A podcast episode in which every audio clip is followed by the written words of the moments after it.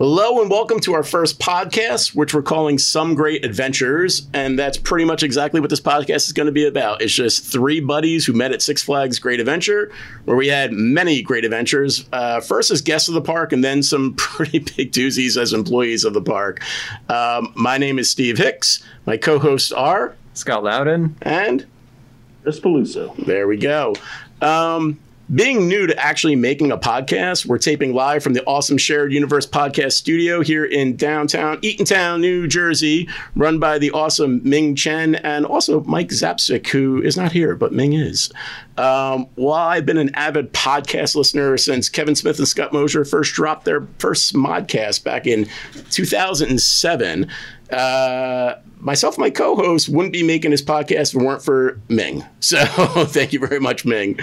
Um, what we're going to do to kick off the conversation is uh, we're going to have a recap, basically, of who we are um, as far as Six Flags goes. When did we start? Our position history, and uh, why did we leave the park? Because none of us are still at the park, and we've all been gone for a long time. Um, and uh, so a question. Um, I always refer to it as G A. What do you refer to it as? I know some people call yeah. it Six Flags. Some people call it Great Adventures. What do you call it? I started, it was still G A, Great Adventures, so I refer to it as G A too. Yeah, I mean, I do it because I'm a lazy piece of shit, but. What about you, Peluso? Well, you know how lazy I am. It's G A. G A. The consensus um, is it's G A. some, sometimes sarcastically, Great Adventures, because we always used to think that was kind of funny that people would be like, hey, we're going to Great Adventures. It's just one. Exactly. Hence the name yeah. of this podcast. You got it. It's exactly it. Yeah. My second season was when they first started pushing the whole Six Flags angle for marketing for oh, corporate. Yeah. So that's why, you know, anybody that started like after nineteen ninety-one probably thinks Six Flags as opposed to G A. That is true. That is true. I mean, well, it wasn't originally bought by Six Flags either. So, I mean, it, no. became, it got bought by Six Flags, became a corporate entity. So, you know, obviously, you know, somebody corporate buys something, they want their name all over it, yeah. you know? So, all right. Um, I have a varied history here. So, um, I started in, uh, in oh four of eighty-four. And depending on what resume I'm looking at, it depends on what I started doing. Vice President of Great Adventure. Yeah, I know, right? Um, it's pretty funny, though. It's pretty varied. Um, I can tell you right now, I started out as a fifteen-year-old. Six Flags was my first job ever. Um, I did a lot of jobs in between because anyone that's not familiar with Six Flags in Jackson, New Jersey, it's a seasonal park, although now it's not really because they're open for Christmas. But when we worked there back in the eighties and the nineties, pure seasonal park, um, closed down for the winter, reopened in the spring. So you would either have to get unemployment or, you know, if you were in school still, you didn't care. You were able to exist, you know, on your parents' dime through that time. Um, or you got like a job at a mall. And if you lived in the area, the malls hated Six Flags employees because they knew you were going to fuck them and quit come April. And you absolutely were. You were, you would lie and be like, no, no, no, I'm never going back there. I'm all done. And then come February, you're like, see ya. That's not me. That's not That's not, yeah, you never did that. No. Um, I started out at fifteen years old. And uh, I, I can tell you, I remember it's my first job ever. And, you know, they had their own little hiring room back then. And I went in and my mom had me actually dressed in a suit. And I went in and every other M F-er in there was in sweatpants and T-shirt and jeans. And I looked at my mom and I was so effing, un- like, I was so uncomfortable because I never wore suits and I was so embarrassed. I remember my mom was not a person who gave a lot of nuggets of wisdom, but what she said to me was so perfect. I looked at her and I was like, why in the hell did you make me wear a suit? And my mom looked at me and goes, you never, ever, ever get embarrassed by being the best looking dressed person in the room. You get that? And I was like, oh, yeah. hey, hey, she's right. I do look better than these scumbags. I'm going to get a job, you know? then, then I find out like, yeah, then I found out a couple of days ago, like days later, everyone got a job there. It didn't matter what you dressed in. You got a heartbeat, you're hired. They hired anyone at anything. Um, but uh, I got hired in at fifteen, and at fifteen, you couldn't be in rides yet. So I was what was an orange tag at the time. And mm-hmm. that was the most embarrassing tag to have in the park because it meant you were fifteen. Like the scarlet letter. It was a scarlet letter for minor violations because you had special, uh, you couldn't work past certain hours and everything. So everyone had to know you were fifteen. but it was embarrassing. And uh, so I got hired in the grounds. Now, did either of you ever, outside of having to supervise grounds in a management position, did you ever actually work in grounds? Hell yeah. You're the one who told me to transfer to it. Remember? I don't even remember. Did I put, did I, I when they were putting grounds with rides, you were like, oh, why don't you go over to grounds, be a lead for a little while, get experience. No, no, no, no, no, no, no. That's still management. That's still management. Even as a lead, that's still management. I'm talking I was about, scrubbing toilets and urinals. Because management did that. What's wrong with you? A good manager actually does the work, Scott. We know how you are now, but, you know, you should have learned something twenty-five, thirty years I ago. I wanted to be a bad manager that didn't scrub toilets and urinals. So you never actually came in as like a black tag. No. Or no, anything, right? No. Blue, so you stayed the fuck away from grounds, right? You never went near. Yeah, yeah, just su- just supervising. That's, that's what I it. thought. So um, that sucked, and uh, I, I am I'm a germaphobe, and I fully believe that's from that year. Ooh. That's when I got. I don't ever remember being a germaphobe prior to that year, but after that year, I have been a germaphobe like hardcore, and I think it's because of that job. Because the first thing they make you do is they make you be a porter, and a porter basically says you get these three bathrooms in this section. Okay, of the park. And your job is to go from bathroom to bathroom to bathroom, make sure they stay clean. And that sounds all fine, right? You're just pan and brooming it, replacing the paper towels or the toilet paper if it's empty. No big deal. To people nope, you don't even have to do that. You don't even have to do that, you know? And it was kind of fun because they would have like, back then they had like um, a line of like, um, uh, like uh, uh, fountains, drinking fountains, and you could stand behind it and turn the fountain up and down and splash in people's face and shit. Because I was fifteen, I didn't know any better, and other people were showing me to do it. So you're literally sitting behind this fountain, just splashing water in people's face and stuff. It was kind of fun, right? But then, but then within a week, I get my first supervisor running up to me going, you gotta go back to that bathroom right now. There's there's there's a thing that needs to be taken care of. And you go, I went in there, and I, not joking, someone shit everywhere but the toilet. It was on the walls. It was on the ground. It was oh in. They had opened up the toilet paper dispenser. It was in and on the toilet paper rolls, but it was not on the toilet or the seat. Is that I, what you call a code brown? I, I, I dude, I don't know what you, well, I didn't have a radio. I was fifteen. I don't know, but let me tell you. I think I that guy might call it deliberate. Well, you think, Chris? You think that's possible? It could have just been aimed, but the, I got a feeling. The, the only thing that makes that memory better is me remembering two other people getting called over with me, all three of us standing there, and a supervisor going, how do you think they did it? I mean, they just didn't get the seat. How do you think they did it? And so it was kind of funny. I didn't clean it. I walked away. I was like, you got two other people here. I don't even I, I, I did not get in trouble miraculously for that, but I would not do porter work again after that. I was like, if you want me to stay here, I'm not doing porter work anymore. So then I became a dumpster guy. Because uh. that was the that was the, that was what happened. If you refused to do something, you became the dumpster guy. I actually didn't mind the dumpster uh, job. The dumpster was you got a cart that had six huge garbage cans on it. They would give you three or four patios um, of restaurants because restaurants back then didn't have any seating inside. They were outdoor restaurants and they only had patio seating. And they would have garbage cans spread throughout the patio. So you'd have to push that heavy ass cart over, empty every garbage can into your six garbage cans, and then behind the, the restaurant would be an actual dumpster that you'd empty your six garbage cans on your wheeled cart. And that cart got heavy. And as you know, a full day in the park, there's just garbage everywhere. You can't, you, if you get three patios, you can't keep them clean. And so by the time you're at the end of your shift, you stink. You're covered in dumpster juice and you're tired as shit and your arms are just rocked. Like they're just, you can't even lift anything at all. Um, I didn't mind it though, because I looked at it like a workout. So I was actually okay with it, but that's also what taught me, man, when I'm sixteen, I am not going to be in this shit anymore. I'm going to rides. And it's funny because everyone that turned sixteen instantly transferred right out to uh, like basically rides or shows. Everyone was like, the second you got that black tag, you were gone. You did not want to be in grounds. But then, you know, you think you left the turds behind, but do you remember that time that somebody dropped a deuce on the top of the Asian Tower? I don't, but I'm sure you're going to remind me. Yeah. Oh, maybe you weren't on that day, but I was. And then I remember the, they called me up. Like, I'm confused. Wait, wait, wait. Okay. So, so for the people who don't know what we're talking about, Asian Tower was part of the original water park Adventure Rivers, which we were supervisors of.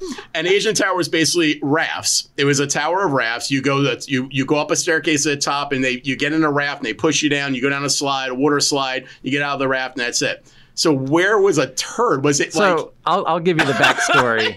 I got it secondhand from the ride's employees as I was working, but apparently a parent had a kid who had to go. Before they got on the ride, they right. told the kid to go behind the trash can. That's like right on the oh, side. Oh yeah, that would happen line. in the queue lines all the fucking time. And the kid dropped a deuce right behind the trash can, yep. and then they got on the ride and left. Well, the employees called me up like I had some kind of magic clean, cleaning powers. I hey, talked, Scott, clean our shit. And I, I talked to the lead. I was like, "It's your fucking ride. You clean the deuce." So, let, so let's go back to that management style talk we had about, I know not one of them leads was ever going to call me to clean up shit. They would never have done that. Peluso, would any of your leads have had the balls to call you and be like, hey, Peluso, come clean this shit yeah, up? Yeah, yeah, just tell me about it later. That's about it. I have a feeling you might have needed to modify your management style. I think that they wanted, expected me to call somebody from grounds over to take care oh of it or something. God. Probably. I just, just told them. all the probably. answers, man. They knew you had all, all the answers. I did actually like, have all the answers in this case. Exactly. I told the lead, I was like, listen, I was like, you got blot out. It's like you pour some blot out on that turd, you get a pan and broom, and you sweep that shit that. up. Yeah, look at that shit. Look how systematic. And, and that's what we did. And he took care of business, and that was it. All was good. And I didn't have to get my hands dirty, which was yeah. even better. Uh, I love it. So, um, so my first year was in grounds. I was at Orange Tag. I actually didn't transfer out of rides until I came back the following season. And the reason for that is because they wouldn't let me transfer out because, and how fucked up is this? I'm a fifteen-year-old. I'm the only fifteen-year-old. I'm in the Fest area, so I'm in what was formerly Chris's Reign of the Park one fifty, where folks would now know the Batman to Ride to be. And that's where the Oktoberfest is. Back then, Oktoberfest was beer. Back then, it was yeah. loaded with beer, and it was kegs of beer, and people would just go there and get shit-faced. So in the last two months of the park, Ming knows. In the last two months of the park, when people started leaving, I was still there, and I'm the only fifteen-year-old. There's about eight people in that section. They're all aged between seventeen and like forty. This is not a joke. They deemed me the most responsible and gave me a red tag. Oh. A fifteen fucking year old. But now, mind you, here's the kicker. I'm in the Fest area. So where was my crew the entire time? Shit face stealing kegs from beers from the kegs in the back, and it so was you were the most responsible. I was the most, so I had to keep covering them. They were actually these these motherfuckers were so smart. They put an out of order sign. So you remember how the Oktoberfest area had its own bathroom, mm-hmm. which was right before the employee entrance, right? The double gates, the employees. These motherfuckers went into the men's room area, put an out of order on a on on one of the, the stalls. And hauled the keg over, put it up on the toilet so that it was not visible, and would just go into that stall and drink all effing day long, wow. which wow. I was just, I thought it was so ingenious, I didn't even yeah. care, you know? But um, yeah, so anyway, I got stuck there, and I was in charge of a bunch of miscreants, which was kind of funny. Um, and then I left there the next year, went into rides, and stayed in rides all the way until my last year. And rides, I was... Uh, I basically, when I was, until I became a supervisor, my rides were all one twenty. I mean, I got stuck to B B L and everything like everybody else. You'd have to go to Bugs Bunny Land, you know, and, and work it. But otherwise, one twenty was my jam, and I was a log flume person. I started out uh, at the paddle boats, which was right outside of log flume um, with Bill nice. Benton as my lead. And uh, that was kind of fun. And uh, graduated over to the log flume. Log flume was my thing. And, uh, you know, would work the cables, would be certified for everything in one twenty, which was, you know, my, runway train, mine train, coaster, um, cables. Um, and those were like the main ones. Uh, Ultra Twister at the time, which you guys might not even remember. I do remember. I wrote it. Ultra Twister was fun. Oh, Ultra Twister wow. was fun, mm-hmm. man. Um, came and went. It was a great fan favorite of the baboons, wasn't it? Oh my God, it was. Well, so it was log flume. So it was log flume. Many a days in log flume, we'd go to do the checks in the morning. There's a fucking baboon sitting in the chair, and you're like, uh, I don't know what to do here. I guess they've replaced me. I'm going to go home. Exactly. But um, ended up becoming uh, lead of the log flume, and then ended up getting promoted to uh, area trainer, which was a position that doesn't exist anymore. Scott will get into it? that eventually okay. when it's his turn. When it's his turn. Scott, Scott will talk about his his time as an area trainer when it's his turn.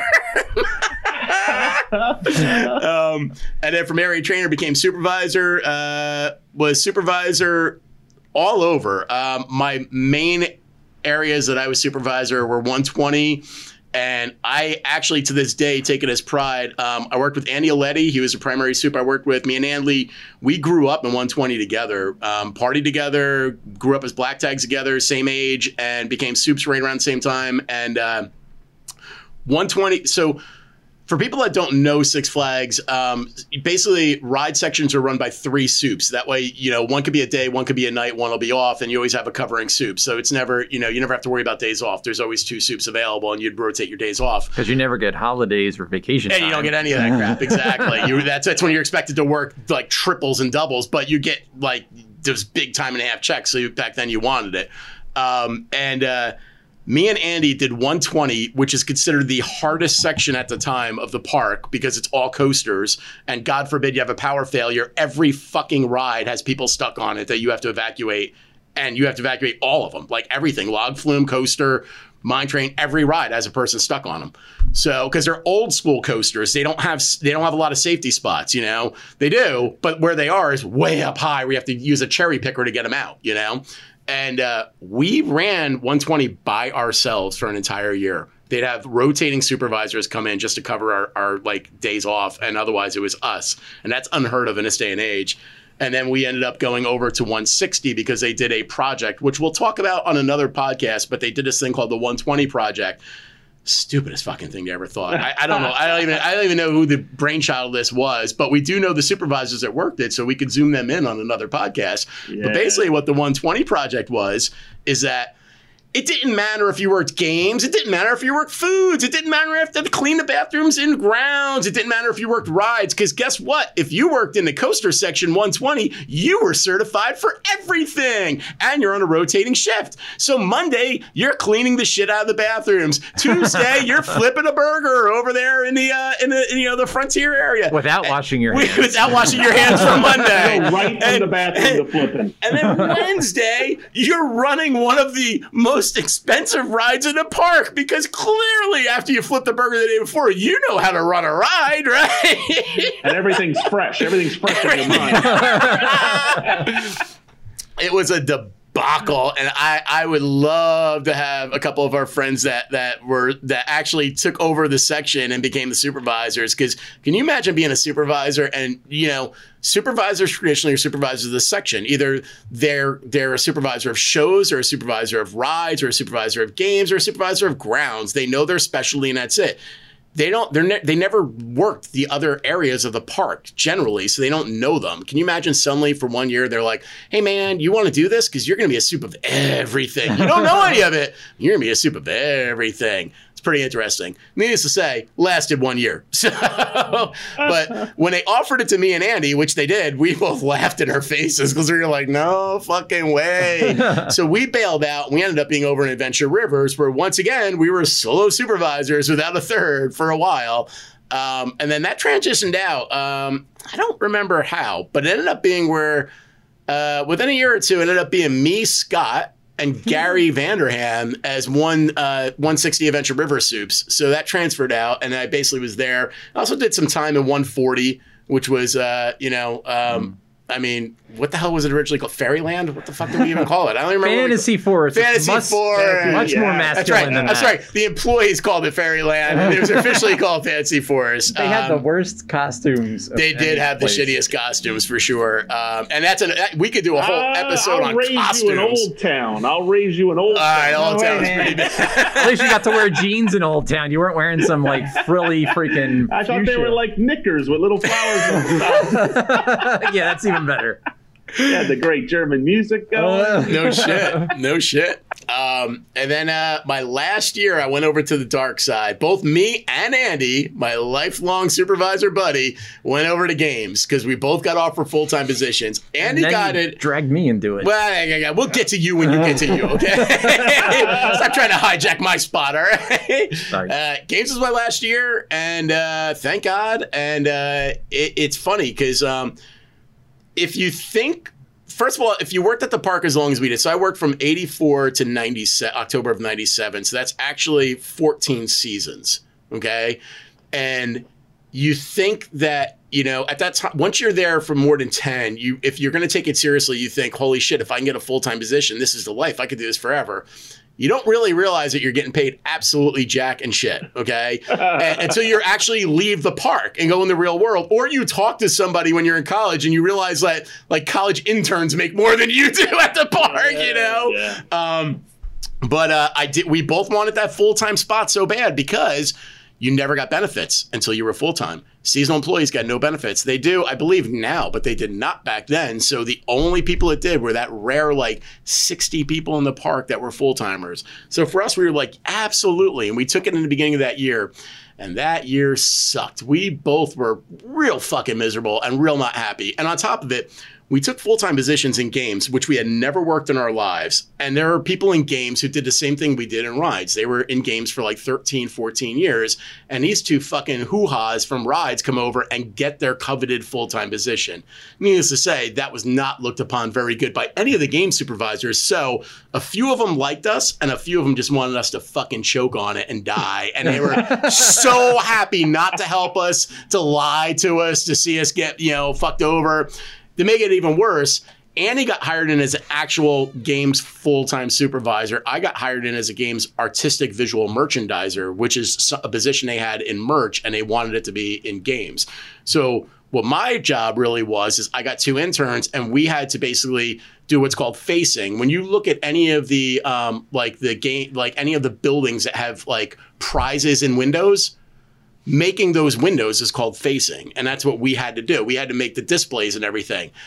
I knew shit was not going to be good when a month into it, my budget was one thousand dollars for the entire year. one thousand dollars for every single display in the park in a game. I was like, holy F. Dumpster diving. Yeah, it was really bad. It was really bad. We, not a joke. We were buying shit from Michael's and making it out of, out of, out of hand, like, c- like cutting shit out of hand and glue, hot gluing it. It was fucking ridiculous. You did some amazing work, though. I remember that alien squirt. The only thing, thing I'm ever was... proud of, we we took a, the clown around game, which was a classic game in the game square where you took a gun and you shot water into a clown's face and a balloon blows up and whoever blows a balloon up first gets a prize. We converted it into an alien game. We sculpted alien heads. We made a, we actually had someone do this completely three D like alien background that was also blue light.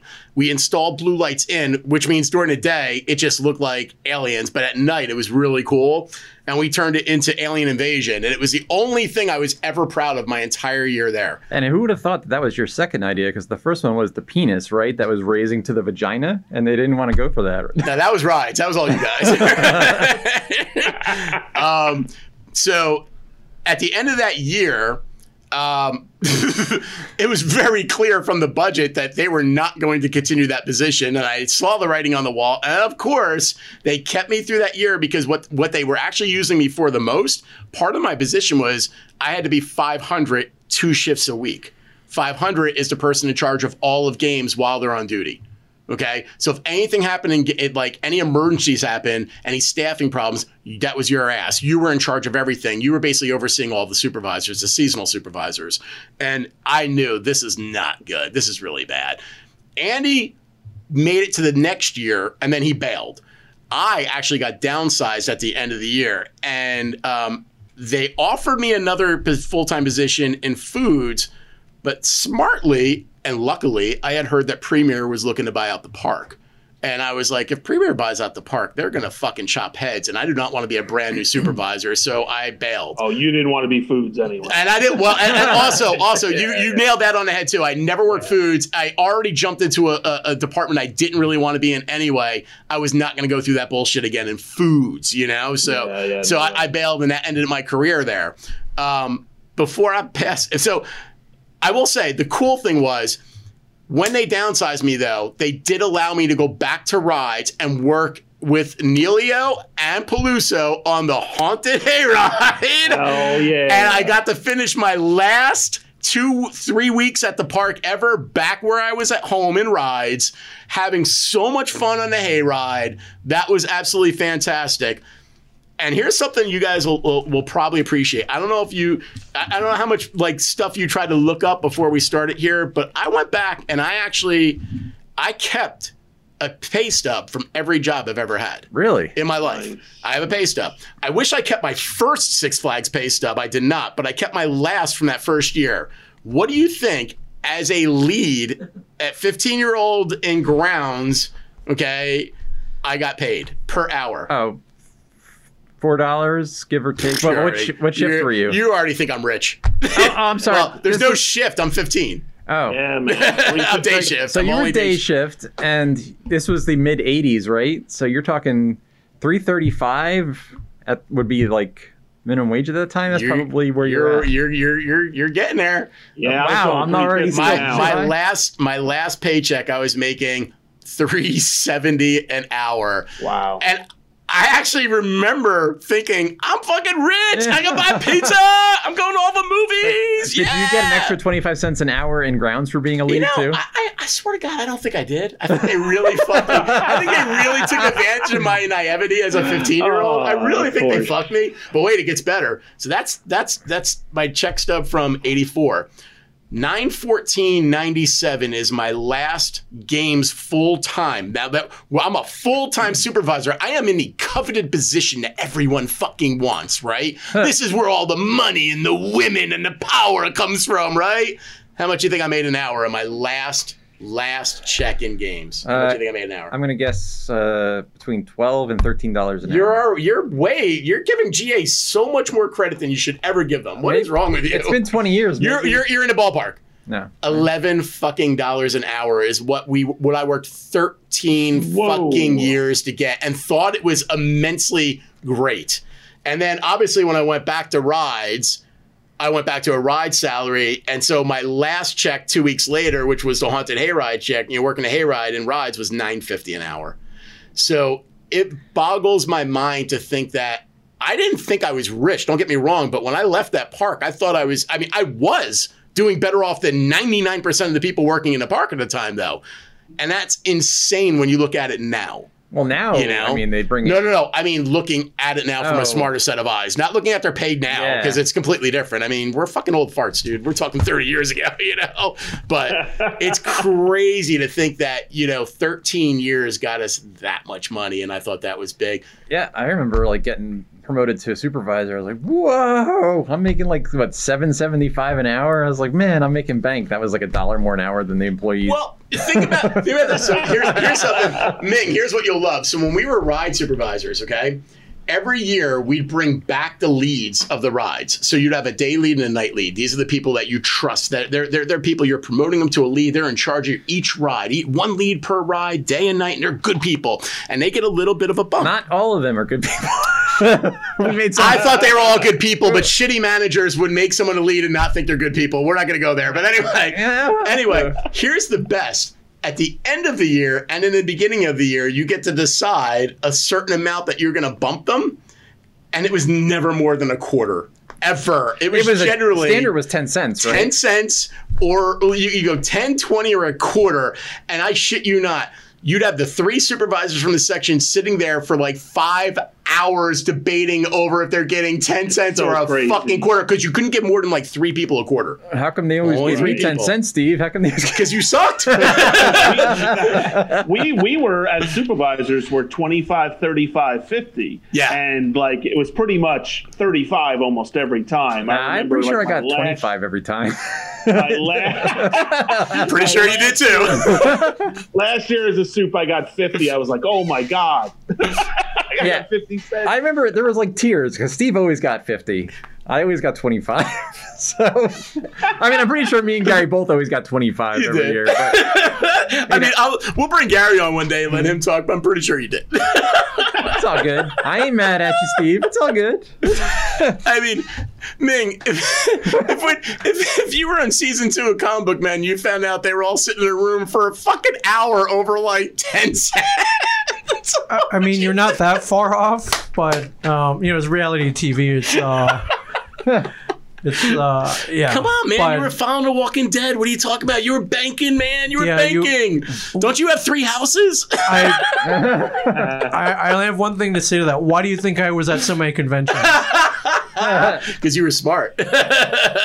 True, but uh, yeah, those, you uh, made the most of it. Uh, well, I definitely did, but you yes, did. yeah, and I had a good time. But however, you know, you could have those cons for for basically one one yeah, main yeah. reason, and uh, that's why, yeah, that's Absolutely. why me And pretty much the rest of the Walking Dead cast was at a convention. I know, I know. I mean, everybody can't be Norman Reedus with seventy-five bags of cash at the end of the day, you know? Oh, man.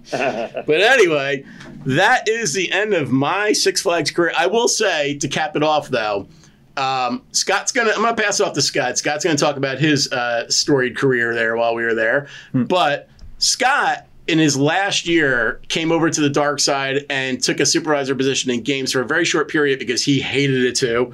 And under us in games, not technically under me, but he, uh, you know, he took a position in games. Thankfully, Scott left and he went to, with a couple other Six Flags people, he went to a hiring company um, called Norrell. Yes, time, right? Norrell. Yep. And Norrell was hiring for Prudential.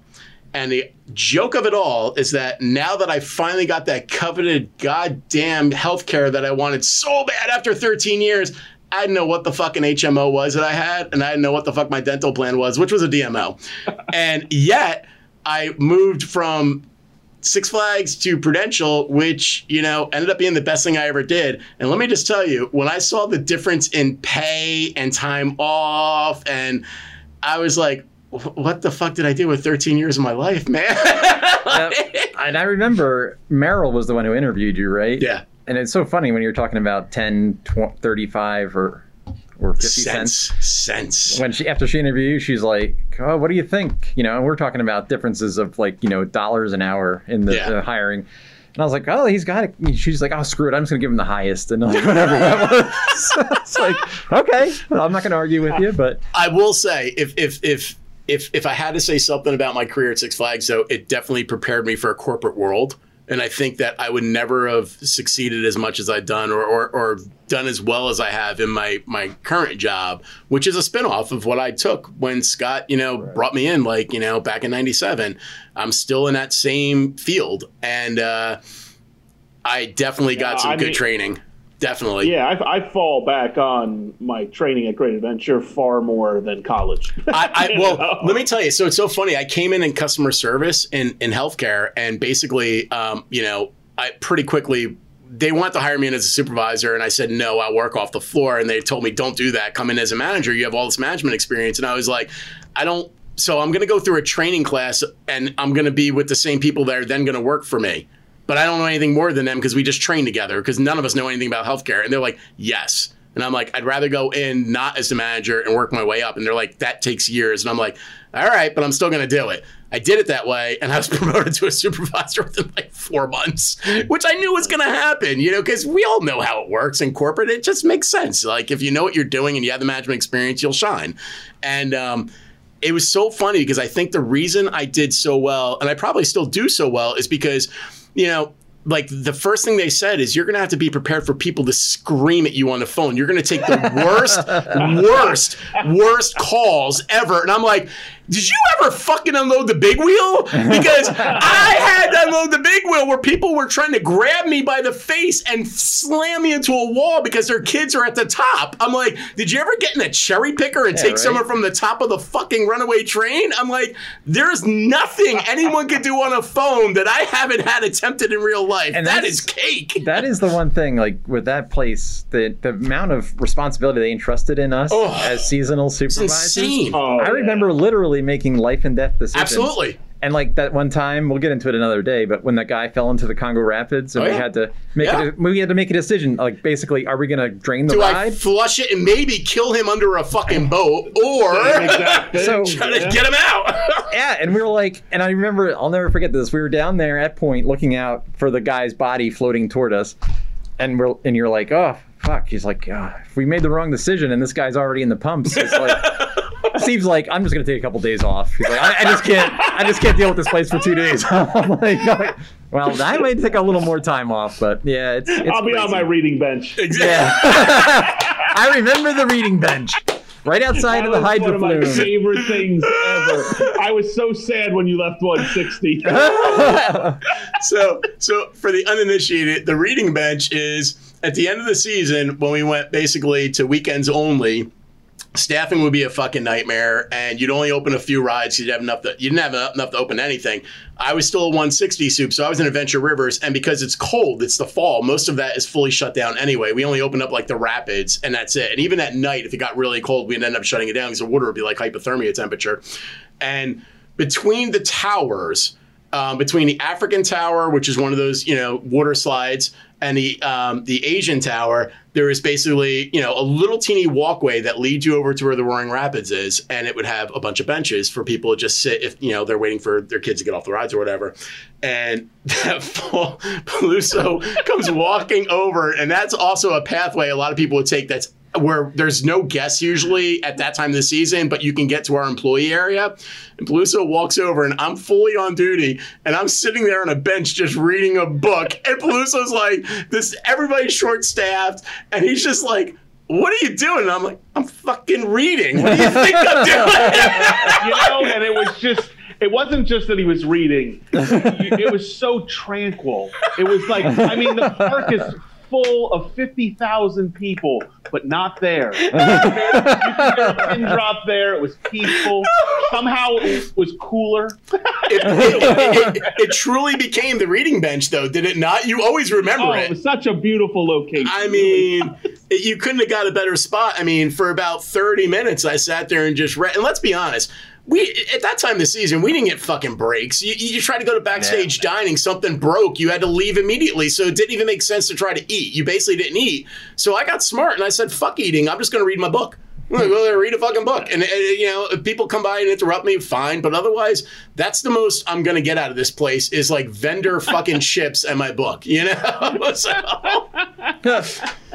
So that's my storied history. With that, I will pass it off to Mister Scott Loudon. Wow. I don't know if I can follow that. My history wasn't as long or as lustrous as yours, but yeah, I mean, I started in nineteen ninety as a sixteen-year-old in rides. I actually did apply, now that I think about it, the year before for foods. Oh, you dodged a fucking bullet. Oh, well, shit, did it must you dodge have been, a bullet. It must have been like meant to be because I was always waiting for them to give me a call to tell me when to come in, and they never did, so I never came in on my, you know, that year. Yeah, so yeah, I started yeah. in rides on the Buccaneer, baby. That was good time. Oh, times. I remember. Yeah, I bet you do. What was the name? Never mind. We'll get into that another day. So, yeah, that was my first introduction to Steve as well. Um, but I worked at the park for six and a half seasons. I wound up leaving midway through nineteen ninety-seven. Yeah, so to clarify, when Scott started at the Buccaneer, I was already a supervisor covering one forty. Well, no, you were an area trainer at the time. Oh, I was an area trainer. You're totally right. You're yes, totally right. You're which totally goes right. back to the uh, the whole thing You're about totally the area right. trainer job. Yeah, you can talk about it. It's okay, this is your time. Is so, your okay, time. Good. I got I got time. All right, so you can you can air your grievance out loud. Go ahead. Well, I mean, I'll just say it like this: A, you know, for my first two years at the park, I was a complete and total fuck up. Yes, like, he was. So I literally got written up in oral warnings more times than any human being possibly should and still be able to retain their job. And if it wasn't for Steve, if it wasn't for Steve, I wouldn't have retained my job. Yeah, I, I had the luck of his of of actually so basically three write-ups and you're fired. And I had the luck of getting Scott on his third write-up, and technically I should have fired him. And but I actually liked him, so I, I remember saying, like, I should fire you right now. I don't know why the fuck I'm not firing you right now, but I actually think that if you work with me, you could be a supervisor someday and not an idiot. And it's up to you, because honestly, I should fire you right now. And Scott was like, okay. I was like, get fired or maybe be a supervisor. Fired supervisor. So I chose the other, the latter of that deal, and I have to say I don't, I don't regret it, because I know my life would have been completely different if I yeah. had gotten fired then. Because after I basically my, the end of my second season, I left and I enlisted in the Army. Came back, I was in the reserve, so I came back the following season with a much better appreciation for responsibility. But then Steve's, you know, um, rehabilitation project really kicked in, and he made me supervisor of the Sky Ride, the Dream Street end, the good end oh, yeah. of oh, yeah. the uh, cable cars, and Oh, you! Those are some fighting words. You just threw. You just threw some fighting words. Seriously, we're going to be getting some angry emails after this one. We, oh, come on! I'm we, a West guy. You just yeah, even I know me, you are. You just got my hackles up by saying that. We all Holy know shit. What the good side was and what the important side yeah, was. Yeah, fucking West is best, bitch. We know. Yeah, all right. Yeah. Oh, all I gotta say is, give me a light, Steve, so I can start this bitch. That's all your job was, was to hold the button in, so I can start the motor.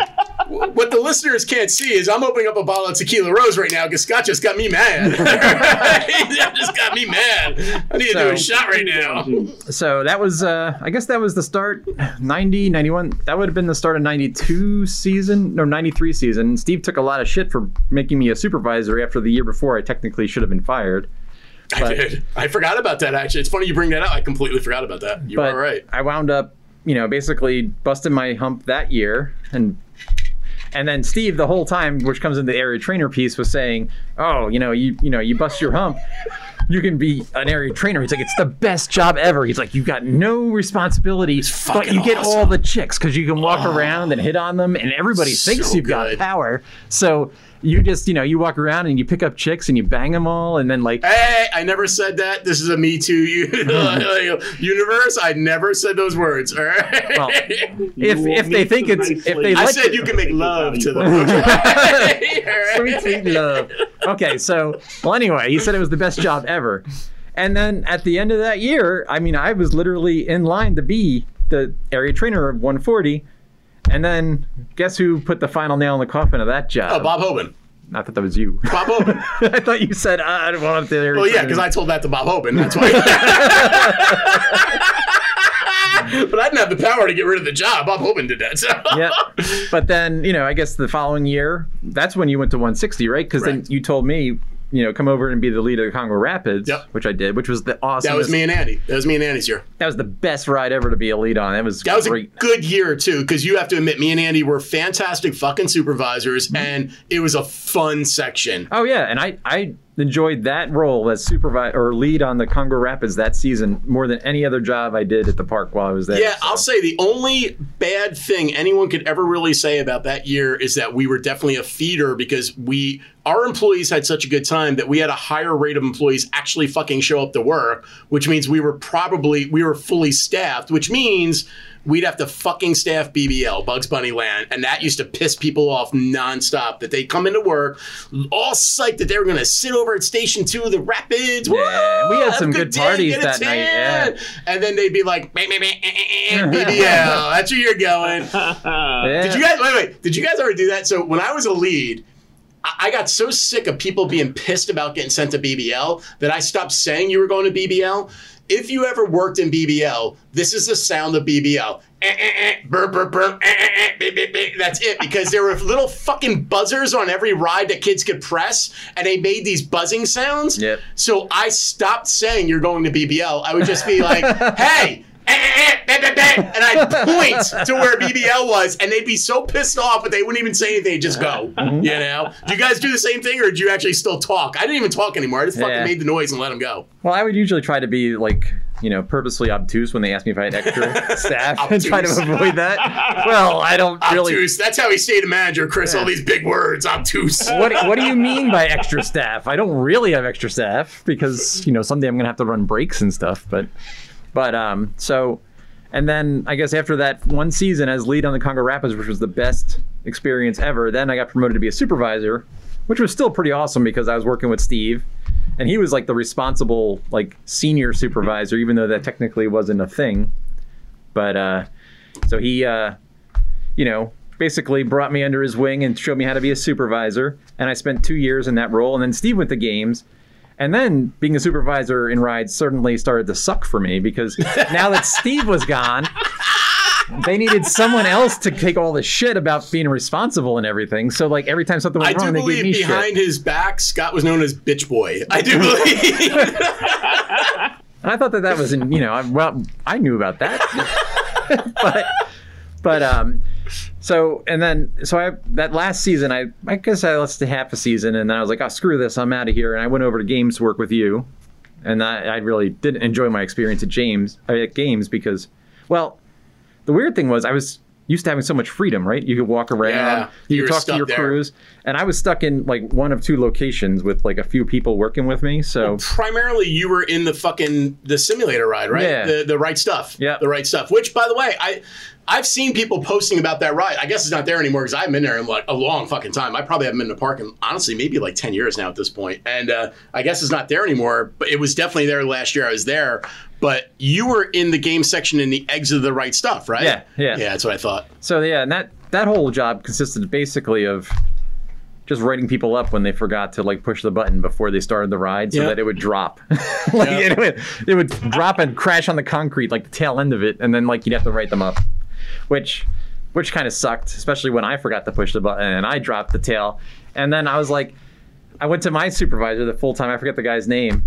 I was like, listen, I was like, you got to write me up. I forgot to push the button. And I was like, and he's like, nah, screw it. He's like, don't worry about it. I was like, no, no, no, no. I was like, I've written up every person on my crew for doing that. I was like, you have to write me up. I think I remember up. this. And he's I like, remember this. He's like, no, I'm not going to write you up. And we're arguing in the game's office. I was like, you're going to write me up. You're going to write me up. This. I'm going to go back there and I do it myself. This. And then short, and I was so glad I did because the next freaking day I showed up and the employees were all like, oh, I bet you didn't get written up for dropping the thing. I was like, oh, goddamn right I did. I made sure of it. So, but then I, uh, it actually went out to be a good thing for me because, you know, I, I realized I had enough. I never thought I'd ever be a full-timer because like one-tenth of one percent of employees ever become a full-timer. Yeah. And I frankly, I just know I wasn't ever going to be that not good. Even that. Not, even, so, not even that. It's more like, it's more like one percent. Yeah. It's really a slow yeah, number of people group. that become full-timers. And I then, think there were three to four thousand employees and only like one hundred or so. Well, I, I think right? when I became a full-timer, I think there were sixty-five in the park. Right. Yeah. So, right. I mean, that's insane when you think about the ratio. And, you know, they right. keep that job over multiple seasons. So, really, you know, you're talking they about. They try. Yeah, for sure. You know, multiple, you know, one in a several thousand chance or whatever. So, and, and it was good because I had no idea that they didn't make that much money. So, you know, but when I left the park and I got my first job, I thought I was, you know, not doing that well. But it turns out I was doing better than the full-timers were. Yep. And I didn't know that. And I... I actually... Oh, I told you, though, when you got me hired. Well, real quick. Well, yeah. I mean, I remember having the conversation with you with Steve Lisa when we were... T- or Steve, you know. And, yeah. And I, I, I saw his, you know, do a double take, and I didn't mean to, like, be insulting, but I was saying, you know, how little I was making or whatever, but... um, and he was an awesome supervisor to work for. Steve Lisa was... awesome, period. I, I'm still in contact with Steve Lisa, not very often. We're more like, it's so weird to be friends and then become Facebook friends in this day and age. Yep. We're more like yep. Facebook friends, although I will say he is, I think he's still there at Universal Studios. And whenever I go, I make a point of seeing him. I was Always. down there the year before last, the year before the world shut down. Mm-hmm. Best time ever. He was like, he hooked us up. He's literally my daughter's hero. He, he took care of you before the Harry Potter ride, right? Well, he brought us in and gave us the behind the scenes tour of the uh, Men in Black ride. That's awesome. But then he gave us like, oh. you know, enough exit passes for the whole family yep. for like a, as many rides as we could possibly want, with the exception of like like Hagrid's. Right, of course. You know, motorcycle. That's a new big thing. My kid, like, to this day, thinks he's, like, the best thing since sliced bread. Because my niece and nephew are the exact same way, because the last time we were there, um, we went to the Harry Potter area, and he happened to be training on the ride that has, like, the the uh, Gringotts Gold, where mm-hmm. you go through the queue line, it's all, uh, like, the yeah. bank and everything. Yep. That was the big ride. It had just opened, yep. and he was literally training on it. So he got us up the exit a couple times, and it was like, holy fuck. Like, we're talking a ride that the line was like five hours long. Yeah. And he got us up the oh, exit like twice. So they were just like, oh my God, yep. you know. So I, you know. I, I suck. I go all the time, and I talk to no one. I love Steve Lisa, and I, I, I don't know what my problem is. all, all I can say is I suck. Yeah, that's about yep. it. So to wrap up my time, I left the park middle of the ninety-seven season.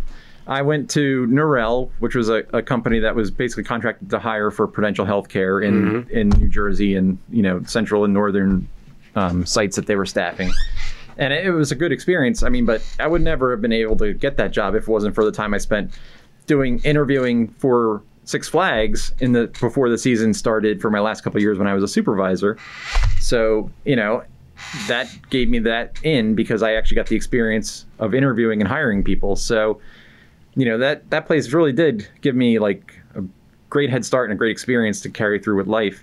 And it was fortunate. It, maybe it was like a bit of karma or something. Steve saved my job way back when, and then I wound up being able to return the favor in some small way. You, you did. Know, oh, no, big time. Big time. I, I mean, I, I, you know, I had such different thoughts on where I was going to go because I went to college for special effects, and I did do movies. I did movies. I did them under my own little special effects company for a lot of years, but I always did them with a corporate job, which allowed me to do them on my own terms. And I I realized quickly after I went to school for like the first year, like, I don't want to do this for a living and have to rely on jobs because it's a real fucking tough industry. And I want to have money. Like, I wanted a family. I wanted to fall, mm-hmm. you know, I, I didn't want to be a bad provider because of, you know, this artistic dream, you know, and that's not saying don't chase your dreams. I did want to chase my dreams, but I also wanted to be able to do both. And I realized off the bat, like, I needed to do corporate. And I honestly, if I didn't go into Prudential at the time I did, I don't think I would ever mm-hmm. open my eyes to what else was out there. And it's funny. I mean, you call them high impact employees oh my God, yeah. now. That were willing to work for such shit money yep. right. that it's it's impossible to say, because I work at a place now where it pays pretty pretty well, I think, you know, for what they expect of us. But we have nowhere near as much skilled talent as we had in the supervisory pool at, you know, Great Adventure, which was which was crazy. And I don't know about you, but training, the amount of money spent on training by Great Adventure compared to other companies. Oh yeah, it was like peanuts. I've like never seen peanuts. anything else like it. There's I, I fully agree. Yep, I feel, and that's yeah. that's before the park, during the park, while you're at the park, and and then you get a break when the park closes. But when that season's getting ready to start, man, it's like fucking like three weeks of nonstop training again, man. It's like boot camp with lead shot hauling on the oh freaking God, you know, yeah. work crew. But right. we'll get into that another We're, time. I would love to do a whole episode with like like Kenny Mount brought in and like you know and talk about work crew, talk about work crew, man, work crew. Oh. Yeah. That's some serious inside baseball about the shit that goes on in that park when the park is not open, but getting prepared to close down or open up. Like, oh. it, there is some crazy amount of work that happens. And that ninety-seven yeah, season, I actually got to come back and work the hayride too. At the I know. Time, which was, it was awesome. Fun. Wasn't it fun? Yeah, because I didn't, like, I just disappeared one day. Nobody great. knew where I went, but the hayride. Do you believe for one second, think about this, they let me drive a tractor. Wait, wait. You believe for one second. People in it. I hadn't driven a stick in ten years, and I trained yeah. motherfuckers how to drive Dude, a stick on the tractor. That was my first driving stick. Isn't that insane? I remember training Erica. We're not going to say her last name, but it, it, it rhymes with cash. And I remember she's the only one that I trained to actually hit a building. I was going to say, isn't she the only one who actually hit that building? But that wasn't her fault. We had her drive through such a tight area. I Everybody else did that. it, Steve. Uh, well, Scott, do you need me to go anywhere farther right now? Do you want to keep going, or do you want to no, drop this? No, we can save it for yeah, time. I thought so. Okay. On that note, yeah, I think we're good. Want to pass it to Chris? Oh, absolutely. Ming, how much time we got left? You have plenty of time, gentlemen. Keep right, going. These stories are gold. Gold. uh, you know, so so before we jump to Chris, so Ming, you're a complete outsider. This is all inside baseball uh, on three knuckleheads that worked, you know, as supervisors. But as someone who I'm sure you've been to the park as a guest I've about a billion times, park, right? Uh, I've been to many of the great parks around our great nation, uh, Cedar Point, you know, Kings Island, you know, you name it. Um, these stories are these stories are shocking. and, uh, you know, these are things that we don't see. So you haven't heard the uh, half of it yet, with, especially yeah. with him. No, there's there we we literally have pages of topics to talk about, but we figured we would just do for the first podcast an introduction on who the fuck we are yeah. and then and what our background is to talk about this shit. So right. we're like, for future podcasts, people aren't like, are these people just talking shit they read on the web? Because you know no, that's yeah, what everybody sure, does sure. now, right? Yeah. No, we live this shit. You know. Yeah. I, I mean, in the end. Uh, Uh, you know, I just want to go on the ride and make sure my arms aren't going to get torn off or my head. I'm not going to get decapitated or fall out or anything like that. I will tell you something. And that's pretty much it. If you go to Six Flags, Chris just nailed it. The training is really good. And I, I'm only going to speak for myself. I'm not going to speak for these two guys or anybody else. But while I was a ride soup, I trusted every motherfucker that worked oh, for sure, me. Yeah. And I never thought yeah. there was a problem with safety. Oh, I, yeah. Ever. Yeah, ever. I, I get nervous like when I go to like Seaside and some other those places. Those places oh, yeah. scare the well, shit out of me yeah, because yeah. I know better. Yeah, I know yeah, better. Yeah, those are all yeah, seasonal. Those are all carnies. And man, they don't give yeah. a fuck. Yeah, right. yeah they, they're not paying like millions upon millions in insurance oh, yeah. and, and, you know, liability and all no. that. So, yeah, yeah I, I never not felt safe at Six Flags for sure. But, yeah, same here. Um, so, yeah, I, uh, but I love the these the, the salacious stories for sure. um, you guys are able to talk freely about it now that you're not. Oh, let uh, me tell you, there. we I, haven't I even gotten into the parties. Oh, we, wow. we, we're going to do a whole podcast oh, on the two houses that had parties for like three summers that were warring over who could have the better parties. Amazing. Yeah. It's fun shit. Mm. With that, Mister Peluso.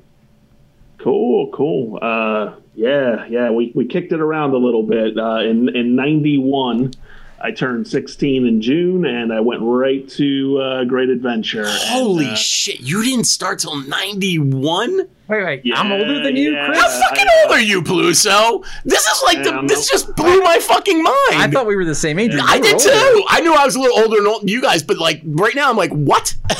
Yeah, I was surprised when you said ninety, uh, Scott. I was like, wow, okay. Yeah, and uh, uh, food service was what I was dealt. Whoa! Was, was whoa, whoa, whoa! You point. started in foods? I started in food oh. service, and I shit you not. Wait a second. Was, I'm doing cool. I'm doing a little math here. You must have made supervisor in rides in like one or two seasons. I was eighteen. Let, let's let's let's. All right, I, I'm I'm gonna I'm gonna give a little revelation to the people listening. If you're not an ex Six Flags employee, if you had a lot of personality and people really liked you, and Peluso is a personable motherfucker, okay? People liked you, you can get promoted right like that. Right? That explains why it took me like four years. If you yeah. pissed a lot of people off and you were known as bitch boy, it might take you a little longer. Your path might be a little slower, you know. And, there, and, and that's one of the other things. Creative ways too, which I'll get to when I get to rides. Okay. Yeah, you know. that, was, that, was, that was definitely a fun one. So but, you uh, you didn't have anything I, against putting was... out to get ahead, huh? Who did he fuck? Bob Hoban at the time? Billy Zumstag? What the fuck? There's no one from the fuck. What are you talking about? There's, there's no judgment here, Chris. We're, this is a safe guys, space. You know, and, uh, you know. Well, that was another show. Another show. But, uh, uh, yeah, food service. And I was in something called Pool, which meant they could send me I anywhere. remember. I didn't have a set location. I remember. Pool is a nightmare. They sent me, Ugh. they sent me to Yum Yum Palace to work the register. If the register had less than less than fifty buttons. That that, I, I that name is so no racist, by the way. Oh yeah, Yum Yum Palace. Oh, it's it's it changed oh, a yeah. lot. By the way, it changed a lot. I can yeah. imagine. It became like a character, like, oh my God. I actually, go ahead, Chris, keep talking, because I have the history of Yum Yum Palace. Wasn't it like Tweeties I believe or something? Is what you were referring to. That okay, hold on, hold on. I have it right in front of me, Chris. Hold on. Yum Yum Cafe, formerly the Yum Yum Palace, later changed to the Great Character Cafe. Well, I wonder why. Yeah. oh, yeah. Oh, yeah. It was brutal. Um, I think people got food that day. I took in some money that day. I couldn't tell you, you know, at least fifty buttons, and I would say half of them were written in pencil. So what the products were that were on there, it was an absolute nightmare, but I made it through. So you paid your dues um, up front, I see. Oh, that... yeah, right away, right in the first day. Wow, that was your I first day ever about... at the park? Oh, that, first day, first day. They threw you to the wolves. To do eight hours, about eight hours, right? They came and recovered me, like after five and a half hours. They recovered you like like a wreck. I should have had a break by then. And I was just like, well, I've only, I'm only here. Like, ain't I supposed to stay another two, three hours? Like, no, no, you did your part. They were like, go ahead, go home, go home. It's all good. It's like you just invaded Normandy on D-Day. Exactly, exactly. Survived. Somehow survived. I made it. You made it through the Yum Yum. Oh, it was absolutely brutal. Um, I found a little niche though at Front Gate Soft Serve for uh, the, you know the rest of the season. I, I caught on there. Oh, I thought they called then, you Mister Uh, Softy for a whole different reason. Oh, hey-o. I thought we were waiting until another show. That's okay.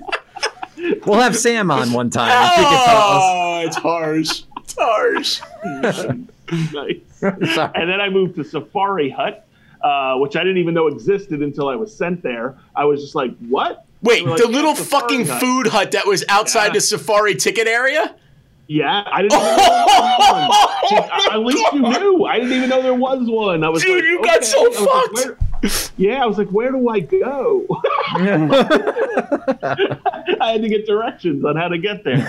Um, but yeah, my second season, though, I was like, all right, enough of that. Food service is a nightmare. And I uh, came back to uh, go to games. I wanted to go to games. I love to play them on the boardwalk and everything, and they didn't have anything. So they were like, how about rides? I was scared to death of coasters and everything. I was like, do I have to ride them? They were like, no.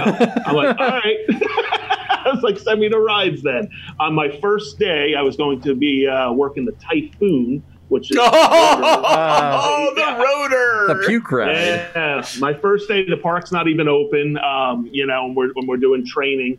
And uh, I think her name, Robin, she was the night lead on the Typhoon. And... Uh, she knew me from high school. She went to the same high school as me. So that was enough to make me the swing lead, just that she oh my knew me. God. There was such a thing as that a was swing about lead? It. So I, I was just thinking the same thing. Wait, wait, was that an actual wait, wait. thing, Chris, or did you just screw I, you into yeah, doing I think she just, I think she just gave you a title so she could get some action there, Chris, because swings weren't leads, man. Yeah, and, and, and wait, wait, swing and swings weren't leads on the Thai fucking foon, yeah. Chris. Okay, it's got like two people running it. The typhoon, the typhoon, so shitty. It didn't open at death. It only opened when I got in there at noon. So, technically, I was like the day. Oh my god. Oh, okay. That kind of makes sense. If it that does, it, yeah, that does make sense. Hey, dude, you were the fucking soup, so it's your fucking fault. It was the best ride, though, because if you wanted to take a break and you were done with the customers for a while or the guests, you would just let that fucker keep spinning until somebody Oh, puked. My God. And yeah, then you would stop it, and then you could yeah. shut down for a while. Like, I, the shit story, I can't top that. I, I remember I remember walking up one time, and I, I silently climbed the ladder, and I'm watching, and I don't know how the fuck, but two both employees were sitting up at the control panel, and the control panel on that ride, there's supposed to be one down below where the door is and one up on the control panel looking in on the ride. And the Typhoon, which is used to be called the rotor, for anyone who doesn't know what this is, it's the fucking barrel you get in where you just put your back against the wall and it spins like a motherfucker, and then centrifugal force holds you to the wall and the floor drops out. And it was the one ride that didn't initially at least have a set time that it would run. Absolutely. There was not a timer until we caught oh, yeah. people doing what I'm about to say. I went up and both employees were sitting at the control tower taking bets on how long it would take before they could get this fucking dude to throw up. And they won. They fucking won because they got him yeah. to throw up while I was there, and I was so fucking annoyed. And I like to say that I was not one of those people running the ride Scott at the time. Scott was not. It is true. It was also not me. Well, that was pretty badass, though, because like you said, it did not have a time. Timer, and you manually drop the floor and raise the floor. Yep. Like there are no other rides really like that. Yeah, it's pretty yeah. badass. That was like a carny ride. Um, the, the, it was a carny ride. Yeah, so badass. I, I think we, we used to average about eight eight natural causes, as we call them. Uh, eight oh, yeah. vomitings. Yeah, for the uninformed, natural causes yeah. is someone puked on your ride. It's not a code brown. Yeah. And uh, you know, now that we're all in a uh, pandemic right now, everyone will appreciate the uh, cleaning method of that. Oh, my was God. A well, yeah, you actually there had a hose, hose on that ride, right? It was you could hose. Hose it off. Yep, it was that a was the one ride hose. With a hose. Hose it all off, run it once, and back in business.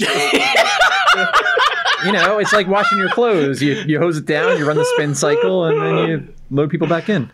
Oh, yeah, maybe yeah, that's that why I'm a germaphobe. About Think about that. Eight times a day in the summertime. Yeah. Oh, my God. All they Minimum. Would do was hose that shit down. Hose it and run it. That's yep. it. I remember seeing it. People passed out in there after they got out. They just I'm like, going to be honest, though. Down. Look, look, some of the some of the funniest things I ever saw, though, were people throwing up on that ride, and it nailed other people oh. while they were on it. The centrifugal force, it did not stick with them. It just went, and it hit everybody. So and you're like, oh! Would you hose the people down then, or would you be like, oh, sorry, go ahead and find I, someone. Go to I the water fountain. No, no, no. Was like, I was a supervisor. Whoever the sucker at the door was had to deal with that shit. Yeah. I didn't deal with any of I that. Mean, Chris, would you actually hose the people off, or would you make them go? You no, know? No. It was more of like a walk of shame. You pointed the bathroom out. Dude, that bathroom yeah. was like one hundred fifty yards away, and you made him walk oh, all the way over. Oh, yeah. You grabbed the sign, you put it up, and that's it. did, you, you know. did you give it to the guest on their way out? Here, put this sign up in yeah. front for me. Put this up on your way out.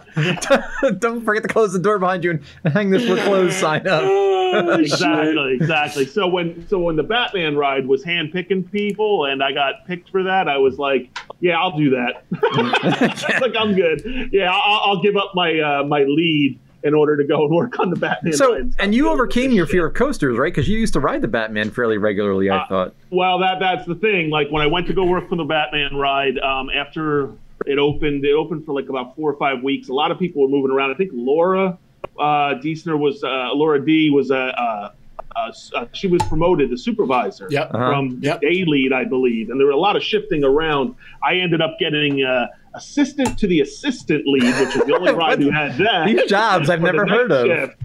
yeah, yeah, with John and Harry. And uh, yeah, yeah. So uh, one day I was, uh, I guess, acting lead, and uh, there was a there was a problem. You can, you know, one of the one of the employees got off and was like, "Yeah, no, it just doesn't sound right. There's something wrong." So that is when I got over my fear. I had to get on a friggin' ride that somebody's telling me it's broke, and get on the ride and try it out and make sure it was okay. Well, you got off easy, uh, my friend, because we have a story about that ride, but we'll talk about that another oh, day. Oh, yeah. But you know what's also amazing, Peluso? I did not know that you had a fear of coasters, and one of the times that me and you bonded the most was when I was a one sixty day shift and you were a one fifty day shift. What did we always do?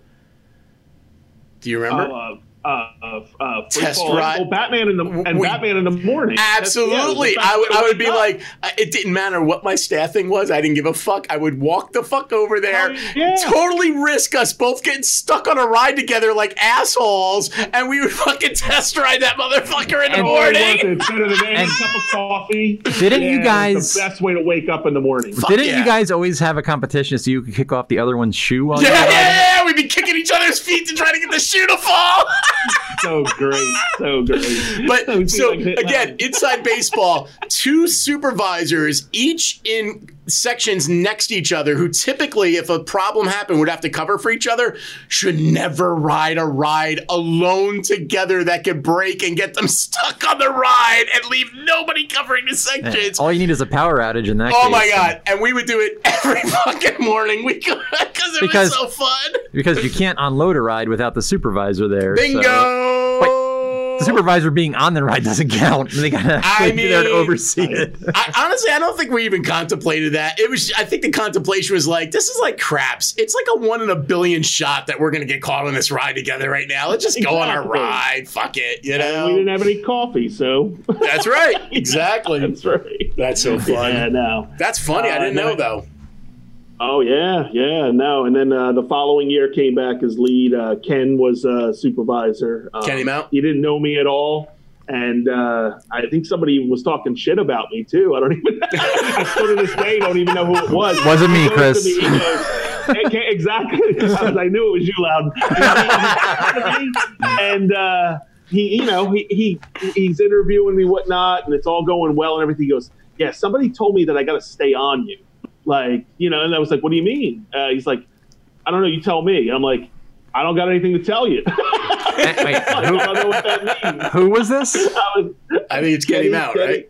Yeah, yeah. He goes, somebody told me that I have to just make sure I stay on top of you and make sure I, you know, uh, uh, you know, you, you're make, taking care of everything. I was like, huh. yeah, I don't know who that was, man. Still to this day, if anyone's listening, let me know who's the asshole that fucking said that. um, nevertheless, I got the job, uh, and uh, you know, um, made supervisor after that, right before my nineteenth birthday. I think it was May, um, and uh, you know, turned nineteen, and uh, so that was that was. So you're an eighteen-year-old running around making life and death decisions. exactly, exactly. You know, it's exactly. perfect. You know, up in uh, unloading free fall and free fall position, and uh, you know, going over to. Uh, I went over to Rapids actually one time. I don't know where everybody was. I can't remember who was the super. Steve was probably having relations with somebody somewhere. Or they could have been on the bench. I don't know.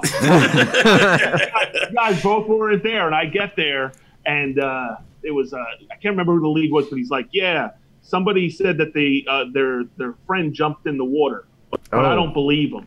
This I was is- like, what do you mean you don't believe him? He's like, yeah, they said. I was like, and I went over to the guests. They're like, did somebody jump in the water? Yes. Like, stop loading this ride. Was that the same one that I was talking about it before? Sounds like it. It and you got there like first. It, it sounds like it. Still loading the ride. I was like, do well, not put another person it, on this ride. It's all about throughput, Chris. Come on, we, we got to keep an eye on our numbers. We got numbers, bitch. Exactly. We got numbers. We got to hit numbers. Very worried about the numbers. I believe but, that was uh, yeah. you got there first because Steve and I were up at you know backstage dining or something, perhaps getting a bite to eat. Maybe, maybe some chicken fingers, man. Hey, those are good chicken fingers. They were, goddammit. Nice honey mustard. Lots of condiments. Um, yeah, I didn't make it up the backstage that much. Everyone kind of knows that. Um, but uh, yeah, yeah, no, one five zero, man. Batman the Ride, uh, Movietown Water Effects. Um, I, I don't want to. I don't want to steal too much thunder, but uh, definitely want to talk a Neil story at some point about oh. Movie Town Water Effects. It's got to oh, be yeah. saved though. It's friggin' good. Oh, we can. Um, and remember, Chris, we can always zoom Neil in someday too. Yeah, if, oh, no, if we, Neil's willing to, if he's willing to, yeah, and if he will wear his uh, Robin costume, yeah, yeah to your oh, Batman. Oh, yeah. oh, yeah. Um, but yeah, no, I th- uh, Steve, I believe. I never saw any supervisors when I was just jumping back to when I was lead of Typhoon. I never saw any supervisor except one short woman. I can't remember who the hell it was. If her name was Sue or something. It was Sue Hess. Or one of the yeah. Sues. Sue Hess. Yeah, nobody ever came. That's it. I think that's it. No one ever came by. like, so I didn't even know what the hell supervisors did. I didn't talk to them. It was it was either Sue Hess or Sue Heakin. Those are the only two Sues that I remember as supervisors that would be around her time. Did she have blonde hair? Yes. Sue Hess. Yeah, because she was the supervisor of her. Yep. ninety-one. one hundred percent Sue Hess. The only supervisor I ever had contact with other than, like, occasionally I'd see somebody come by and sign the paperwork. That's about it. Well, you were on, Nothing. you know, you were on uh, the rotor, so people just kind of exactly. ignored that, right? Nobody gave a shit. Exactly. And my swing shift covered day and night half the time, so it was like, what the hell do I need to go there for? Uh-huh. But uh, yeah. What was that? No one said anything. That was you. love it. Love it. I thought I heard something. You're like, I know you two are talking shit about me because I'm not in the studio, goddammit. I know it. We're using sign language, but, you know, there's videos. So. Exactly. Exactly. I thought I saw something. nice. Nice. But, uh, yeah, no. Uh, free fall position, like you were talking about, uh, eighteen years old and getting into free fall position and having to uh, – take people out of there that are screaming at you. Oh, yeah. Guys that are twice eyes that are like, I'm going to kill you. What the fuck are you doing? uh, we we could probably have an entire hour-long podcast about oh, yeah. Unloading, evacuating oh. the fucking rides and emergencies and the threats we were given and the shit we yep. had to go through. It's insane. Easily, easily. You haven't I'm sure lived. You guys have done it before. Like, yep. I told, you know, you, where you had to tell them, hey, I'm not going to let you out of this until you relax. My, my, I, I, I will, I'll tell you what, my all-time favorite saying I ever said to a guest who I just got fucking fed up with was, I was on the top of the runaway train and we're in a cherry picker.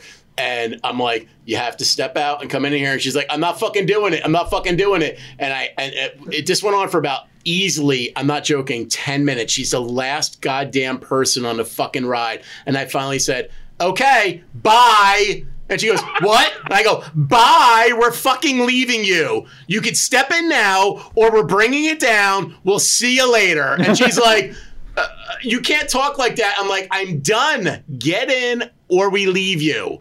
And she goes, okay. She fucking got it. And I had never cursed at a guest. I honestly don't think I ever cursed at a guest to their face except that chick, man. And I was just like, all right, I'm done. Like, you need to get the fuck out. But, I, you know, she wasn't listening, you know. Uh, my worst by far was the uh, hydroflume riptide. Mm-hmm. I remember I was at the station. This family comes in. Two kids with autism, unfortunately, oh, get on the ride. Fuck. They go off, you know, and they go up the lift. And then, like, a few minutes later, park-wide power failure. I'm like, oh, please, God, let them have come down already. Well, they didn't. They were stuck right at the chute. So I had to go up there in the middle of a lightning and thunderstorm and unload them. And, like, it was it was bad. The whole thing was bad. But then, long and short of it was, everybody got down safely. And then I got in trouble because my radio got wet. You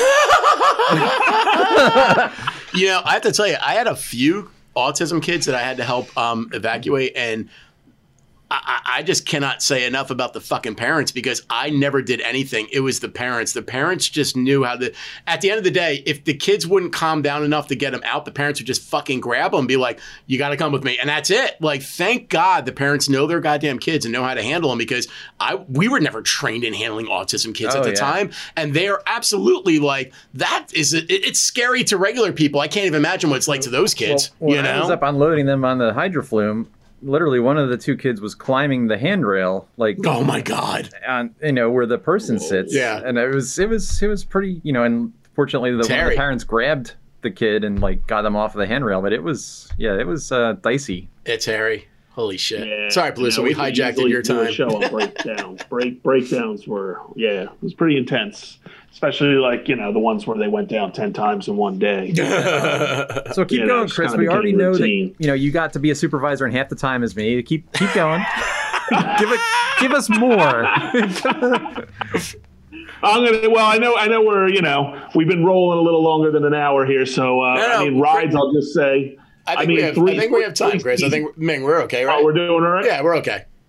Cool, cool. Yeah, no. I mean, I did three seasons all at one fifty. I didn't really bounce around that much. You guys bounced around all over the place. Like, yeah. I worked at friggin' Typhoon, went to Batman, stayed in one fifty as a supervisor the entire time. I didn't go anywhere. I didn't go to backstage. Nobody even knew who the hell I was half the time. Like, they just heard about me. Like, there's some guy back at the Batman ride asking me to bring back spoons and forks. So they can, so they can get the, the cigarette butts out of the pavers at, uh, at Gotham City. Um, so yeah, I was that guy pretty much. And uh, you know, I did three years and I wanted to be full-time, but uh, there were just too many great supervisors. You know what I mean? And Steve Lisa, I think in my last year was just promoted. Uh, there was Kenny and Kathy and Steve and, and, yep. and Andy, like so many that have been there forever. Yep. I was like, it's not going to happen. So uh, I gave into the allure of uh, food service full-time and I got approached. And uh, I was going to culinary school, so it wasn't completely stupid, uh, you know, uh, but at the same time, it turned out to be uh, an absolute nightmare. Uh, yep. I don't know what else to say about it other than uh, I think I averaged, I think I only got one day off that summer. I think one full day off, and I think I was bothered that day. I averaged over ninety hours a week. One week oh. I worked one hundred thirty-six hours. And you were salary, right?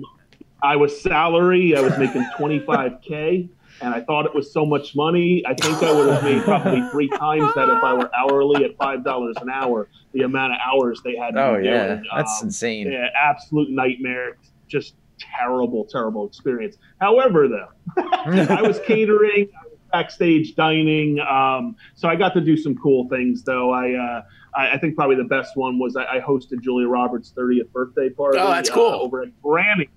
Um, a lot of you guys probably worked, you know, the rides that night and everything, but uh, yep. that was a cool experience. I, I remember planted, that. You know, hired the caterers and all that, and uh, even made Julia Roberts laugh at the end of the night. Nice, nice. Awesome. Yeah, yeah. Um, so nightmare, absolute nightmare. So uh, uh, Denise was looking for uh, some some games full timers. So, I remember. I, I actually had a good experience in games. I gotta say, I, I I wanted to go there always when I was a kid, and I don't know if that was part of it or what, or maybe the fact that I met my wife there. But uh, I uh, I loved games. I really really Ugh. enjoyed it. I moved over to there in a heartbeat. She was like, "Yeah, if you're interested." I was like, "Get me the hell out of here!" I, was like, I, I I couldn't have left food service faster. It was an absolute nightmare. There were some cool people there, Marcus, the name one, and Dawn, but uh, yeah, it was it was absolutely terrible. Uh, and the, I don't know if you Wait, remember this, Mar- Marcus uh, with the brother of Sean. Yes. Ah, yes. Another yes. podcast. That's for another podcast. There's seeds everywhere. Marcus was cool. Uh, Marcus as was cool. Fuck. Marcus was good ass. people. Marcus got all the cool. The best Sean was got when all we the would other. talk yep. we come off of, coming off of like days off, and uh, he'd go, "Peluso, I had to, I had to take Route nine, and I knew what that was." I got killed in Atlantic City, where he couldn't even use the toll booth. That was the friggin' breeze. Oh my He's god! He's like, I had to use Route nine, man. Oh my god! They took, they picked him up and shook him. Um, but yeah, no games. Games was pretty badass. I, I, I enjoyed it a lot. Um, like I said, I met, met my wife there. Um, had a lot of good times. I was just sad because when I got there, friggin' Hicks was there and Aletti was there. So I'm like, this is friggin' great. I was like, these guys are here. They were gone like a month later. I guess yep. I stunk or something. Yep. We never, I'll be honest with you, until you just said this, I fucking forgot you were even in games. Yeah. I honestly yeah. thought you met Sam at one of my parties. I no, fucking no, I forgot did. you were even working games. That's how yeah, fucked up that is. Two and a half seasons. I did that far longer. Holy wow. shit. Yeah. Huh. Yeah, no, I, at that one point, I had the whole square. I had a couple of those arcades going, man. I had a lot going on there, man. Wow. Yeah, no, it was, it, it was pretty cool. But as you both have said already, the pay is shit. Yep. I mean, I loved yep. working there. We all loved working there. Absolutely. And, and, and let's be honest, a good portion of our lifelong friends are still from that fucking park. Oh, yeah. Us included. I mean, we wouldn't be here right now if we hadn't met through that park. But even like, like literally since we left the park, we still, even this year in the middle of COVID, we did a social distancing version. But the day before Thanksgiving, we all get the fuck together and have a beer and usually try to eat a dinner. But at the minimum, have some beers and talk. That's been going on since Six fucking Flags, like, you know, thirty wow. some fucking years, man. Wow. You know, our friends, you know, get together. And that all came from people going back to college and then not seeing each other anymore and then coming back home for the Thanksgiving break. So we all got together the night before Thanksgiving and we kept that going. And that's all Six Flags friends. Now that you brought that up, we're going to have to invite Chris. Well, we have invited Chris before. We've invited Chris before. Chris knows what the fuck we're talking about. I know. About. He just there, doesn't know. This year with COVID, it was only like a couple, like it literally became a guys' night over a fire at social distancing with some beers. Yeah, it was like eight like of five, us. Yeah. It was, it was a fucking sausage fest. You didn't need to be invited, Peluso. You didn't know, we didn't need no more sausage. Right? You didn't need old sausage? Hey. I mean, Scott might have wanted one, but right. the rest of us are out of it. You know, you're talking sausage. He did go to culinary school. That is true. Exactly, that is true. All right, hold on. Chris, I'm going to throw this at you because you just dropped the bomb. I forgot about your games time. So I brought this as just a little questionnaire. So my time during games, I actually, and I was telling Scott this before we start the podcast, I, as a visual merchandiser, had to actually try to look at and change every game in the park. Okay. So I actually had a, I still have a book and I have it. So I went through this book over the last week where I have a book of in nineteen ninety-seven, my last year, I have a sheet that has the stats for every fucking game in the entire park in ninety-seven. Every wow. game of chance. So we're talking the fucking clown shoot game, the fucking ring toss, every game milk that can, existed man. in the milk park. Can milk can. Maker. So so here's the thing, okay? In the park, only one game made an immense amount of money compared to the other games. The average, okay. I had revenue. You're totally right. You're totally right. But, wait, yeah, wait, but, but, so, so you, so, so you, Tweety. so you're right. But hold on, hold on, hold on. Here's the thing: average revenue for the games. I went through every game in the last week. I went through every game and I looked. Average revenue for all the games was twenty-five thousand dollars. Okay, for the, for the year. For the year, average revenue was twenty-five thousand um, uh, dollars, like profit for the year. What was Milk Can's revenue projected in the beginning of nineteen ninety-seven? And this was based on Bring In in nineteen ninety-six. Wow, I thought I, I the twenty-five sounds low to me, but that's I, average. I I that's that's average for all the other games. Milk Can's excluded from that because it would have fucked this skew up. I thought I always remember us calling it the million dollar game. I can't remember, like I just always remember us joking, like it was the only game to break that to break a million in revenue, not profit. You ready for the number? In a year. One million two hundred and ninety-five thousand. I thought so. Fucking yeah, dollars. Really? That stupid fucking milk can game in the middle of the goddamn. When you first walk into Game Square in yeah. the amusement park, you see the milk can game.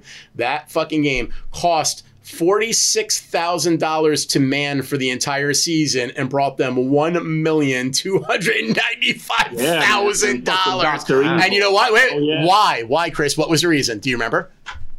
I see. I always thought it was those sleepy Tweeties, though. Boom! It's the bad. fucking Tweeties. Matter of fact, you can't see it. Well, you might be able to see it, but there is a picture right here of the milk can thing, which I don't want too visible, but it has the fucking Tweeties, and that's exactly yeah, why. Wait, now here's People the here's the biggest here's the biggest bonus.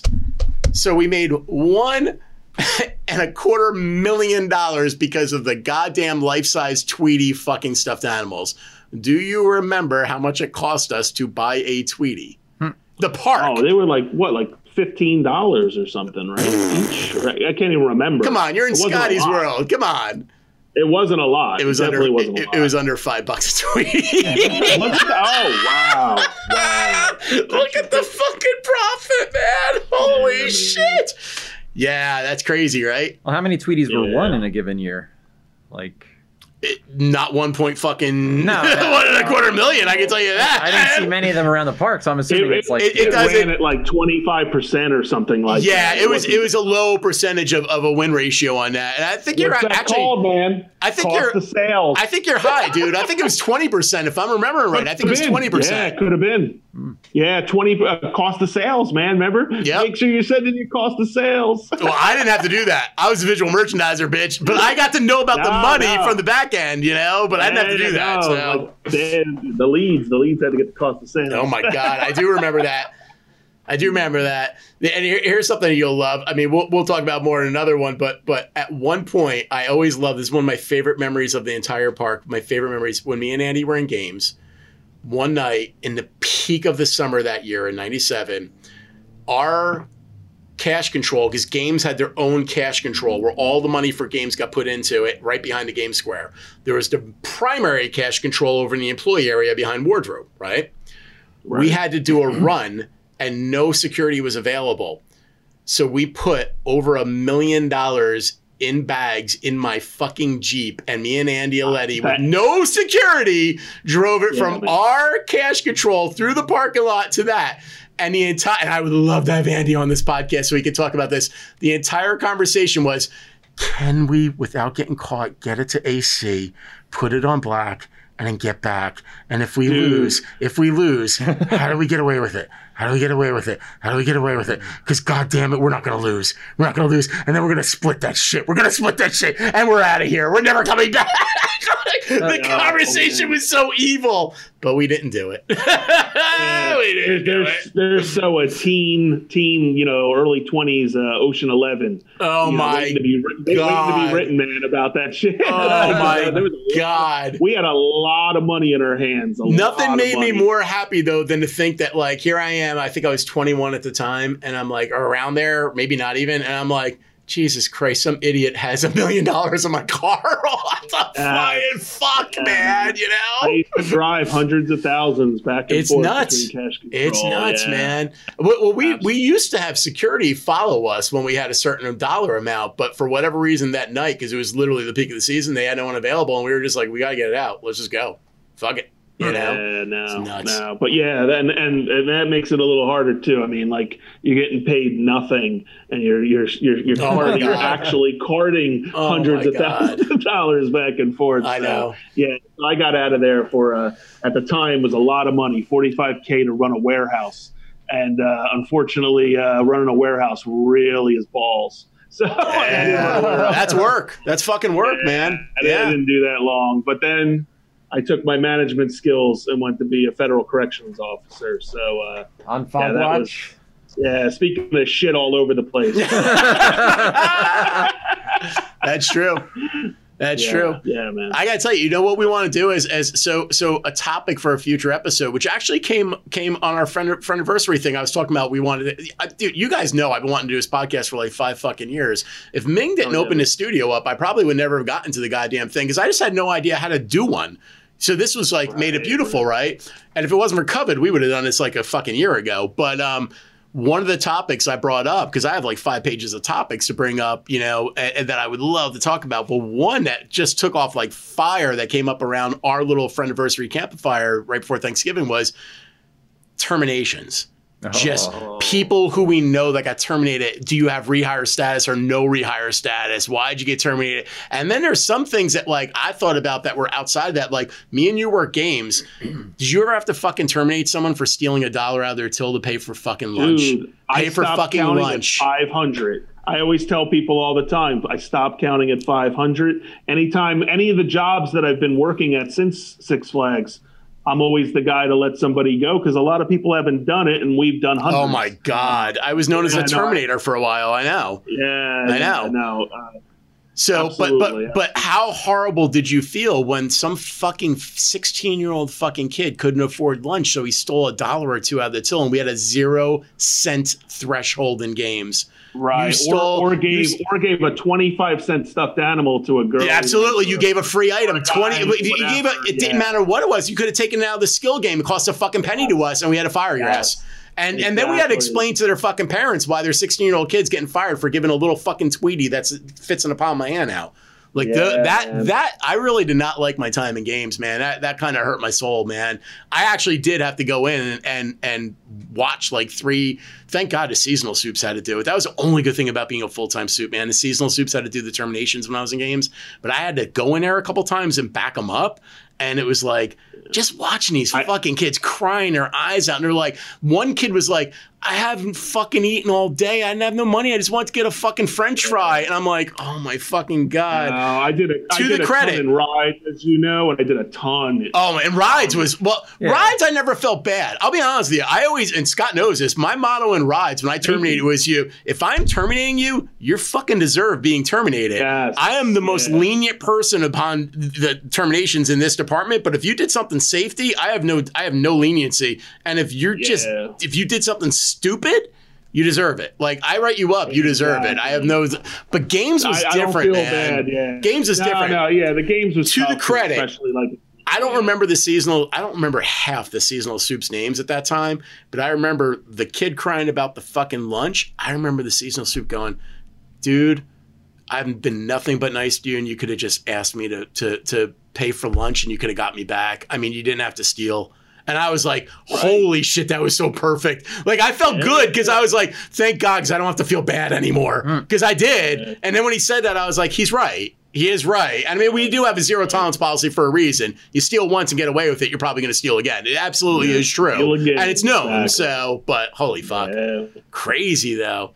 Damn, Peluso, wow. You revealed a lot of shit I didn't know. I thought I knew everything about you, but fuck your beginning and your ending I did not know. And your ending was yeah. with me and I didn't even know. yeah, man. Yeah. No, I, I well, that's the thing. I got there and you guys were gone like two seconds. Yeah. I was like, it's something we I said. we when were. did you when did you work to, at the park until, Chris? What was your last year? Oh, shit. Shit, I'm trying to remember. I think probably ninety-eight. I think it was ninety-eight or ninety-nine. Yeah, because because I left yeah. ninety-seven and Andy left ninety-eight, so you had to be ninety-nine. Yeah, yeah, because I, I was in the I was doing the prison thing after the warehouse before nine eleven.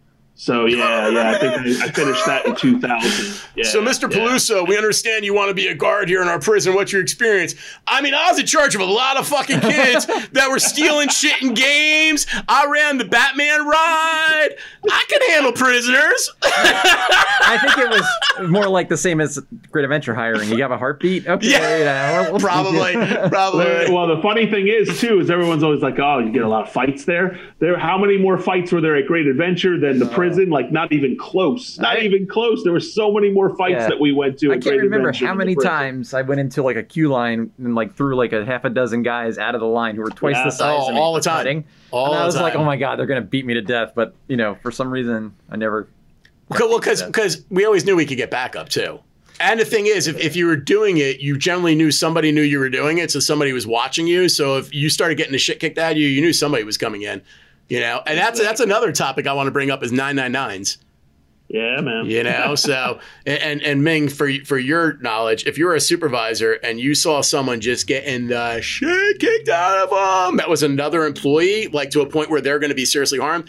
Over the radio, you just said location nine nine nine, and every soup came in, and whoever the antagonizer was got the shit kicked out of them. Like it was like a brawl. It was awesome. It's really cool. Like a wrestling battle royal? Pretty much. All right, boys. Well, I think we are yeah. coming to the end of our time. So uh, we're going to put a wrap on our very first podcast. Um, and uh, we have a lot of uh, – we, we mentioned a lot of stuff we want to talk about. I have pages. I know you guys have thoughts in your mind too. But, yep. So hopefully, yep. you know, we, we, we keep this going because at the end of the day, you know, in a world of COVID, we just don't talk enough. If nothing else, it gives three goofballs a chance. Hell yeah, man. Hell you know? yeah. Um, so, uh, you know, that's that's kind of what we're hoping to do here. Um, uh, one thing I will say is uh, – There's a Facebook, there are a couple Facebook groups that have X G A employees involved in them. There's one that's called I Worked at Great Adventure in the eighties. I, and I think there's another one called I Worked at Great Adventure in the nineties too. They don't have a lot of activity, but there is one that in the last two months because of COVID called X Great Adventure Employees that has had massive amounts of fucking like, like just all kinds of topics being thrown out. It almost broke my heart because a lot of the topics being thrown up on there were ones that I had for this podcast. So I'm still going to use them anyway because I don't give a fuck. Fuck them. I thought them up five years ago, so I'm still going to use them. They don't own the rights on those ideas. But yeah. It is pretty cool because there are some topics like one that uh, that um, I didn't have it as well thought out, but someone put up one that basically just came to like, what was your best and worst experience meeting a famous person at the park? And that thing's at like one hundred ninety-five comments right now or something because everyone has experiences. Like I myself fucking sat and drank beers with Cheap Trick once because I worked concerts, nice. You know? So like nice. We all have experiences, you know? So it's like, that's a good one. So there's so many topics though. So hopefully we keep this thing going, you know? Um, nice.